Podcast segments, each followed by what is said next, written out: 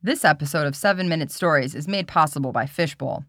I didn't really know much about Fishbowl until Aaron started doing his live audio talks about storytelling and podcasting there.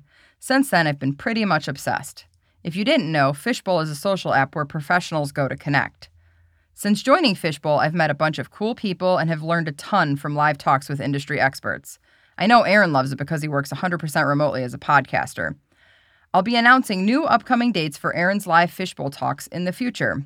For now, download the Fishbowl app for free today.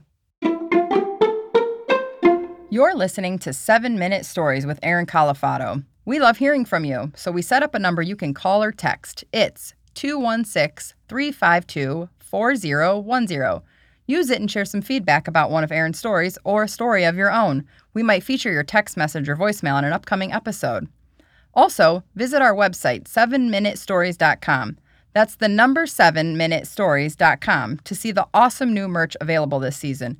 Choose from stickers, koozies, t shirts, tote bags, and more. I have to say, the tote bag is my favorite. This episode Missing Person.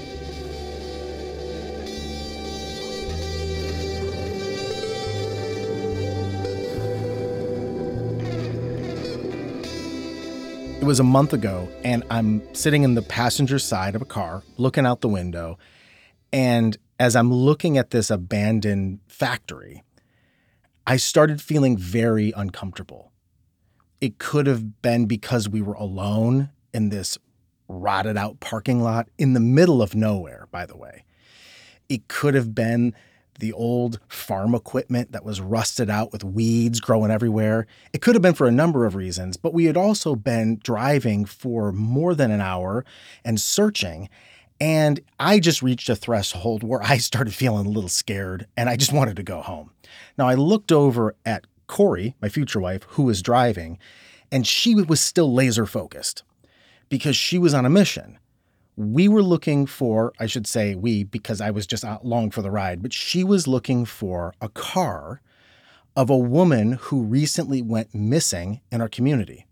Now, she's not a detective, but she got moved by this story because it is our community and it was just a weird thing that this woman just went missing. And she, Cori was looking for the car she was last seen driving. And she, it was the weekend. She's like, why don't we just go look for this car? I said, Yeah, sure. Well, after about an hour or so and being in places like I'm describing, I started kind of losing connection. And to be honest with you, I wasn't really gung ho about it to begin with. Now, let me just say, for Cori or anybody else who gets moved by these things, uh, I totally understand it. I think there's two things, right? There's people who get involved and want to know details about things that happen in people's lives or mysteries just because they like to consume information. It's almost like a fetish, like they're voyeurs. They just like to know what happens. And in fact, it brings them a weird entertainment, um, especially in real life cases like this. And I've never been like that. But Cori, I know her curiosity is earnest and noble because she really was affected by this because it was so close to home. And she just wanted to volunteer some time just to see could we figure something out to help. You know, we live in a world where like so many things are out of our control. So if you could just like move the dial and help a little bit, that's an amazing thing. And that's why I think we've seen this really big surge of podcasts in the podcasting world of people solving mysteries and trying to solve crimes. And I can understand both sides. From the law enforcement perspective, a lot of people are weary of this. They're like, eh, you're not professionals. You could be making waves or, or doing more harm. And on the other side, I see the perspective of look, if you aren't able to do it and this is a mystery or something has happened to a loved one or a friend or someone I know, and I want to get this solved, I can understand and respect that effort to do it. And there have been some really good results because of it. So that's the world we're living in. And that's the world I was living in in this car. But here's the reality.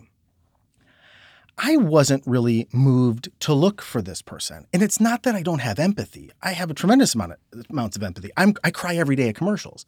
I'm crying, love my family. I just think there are certain things that move people to be mobilized for different reasons.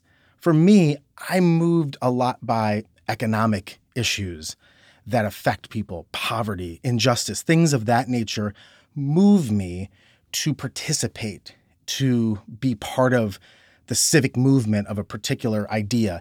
So that's kind of where I moved. And it's not that I'm not concerned about people in my community. I just looked at this particular instance and was like, yeah, it's just really none of my business. And I'm just going to let the authorities do what they're supposed to do. And I'm going to go about my life. And I think a lot of people operate that way. And that's okay too. Well, that's how I thought I would be until something changed. And it all had to do with my love of mozzarella sticks. See, I'm a mozzarella stick connoisseur, have been my whole life. And if I ever want a decent mozzarella stick, not too high, not too low, but just a decent one, I go through Arby's. They have solid mozzarella sticks and a side of marinara. Four to six piece option, by the way. So one day I'm coming off the highway in, in our city, and right off the highway is an Arby's. Cori's with me. This time I'm driving, and she's on her phone. And in fact, she's on a Facebook group that's trying to figure out what happened to this woman.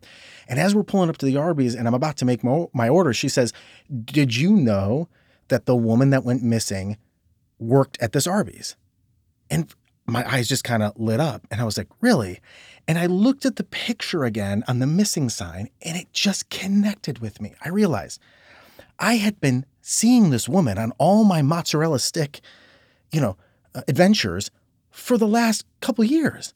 And all of a sudden it clicked with me. I'm like, I know this woman. I mean, I don't really know her, but I've interacted with her. I remember her features and her smile. And I've, she's, we've, all this stuff, right? And for some reason in that moment, I started to like care more. And it just kind of flooded through me. And then I started asking Cori all these questions. And in that moment, as we went through the drive through and a woman handed me a bag, I felt more committed to doing something about this. Don't ask me why.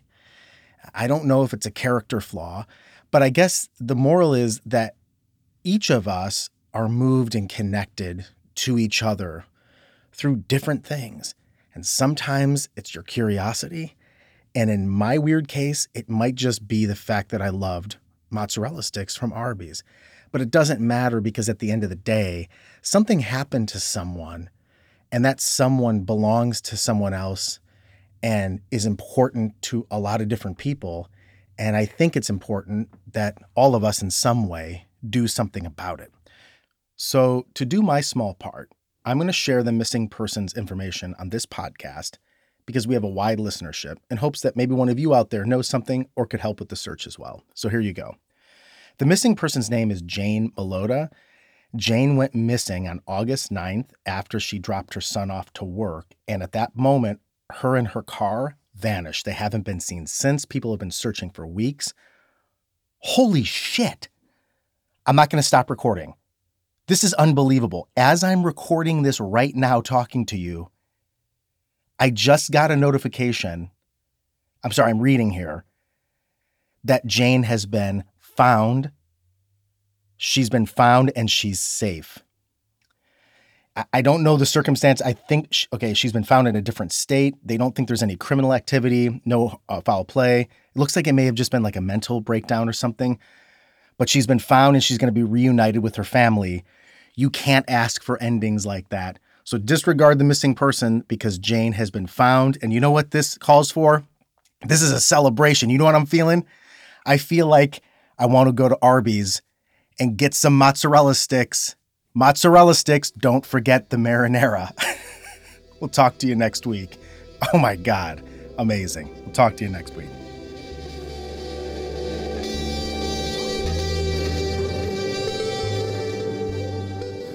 Seven Minute Stories is created and performed by Aaron Calafato.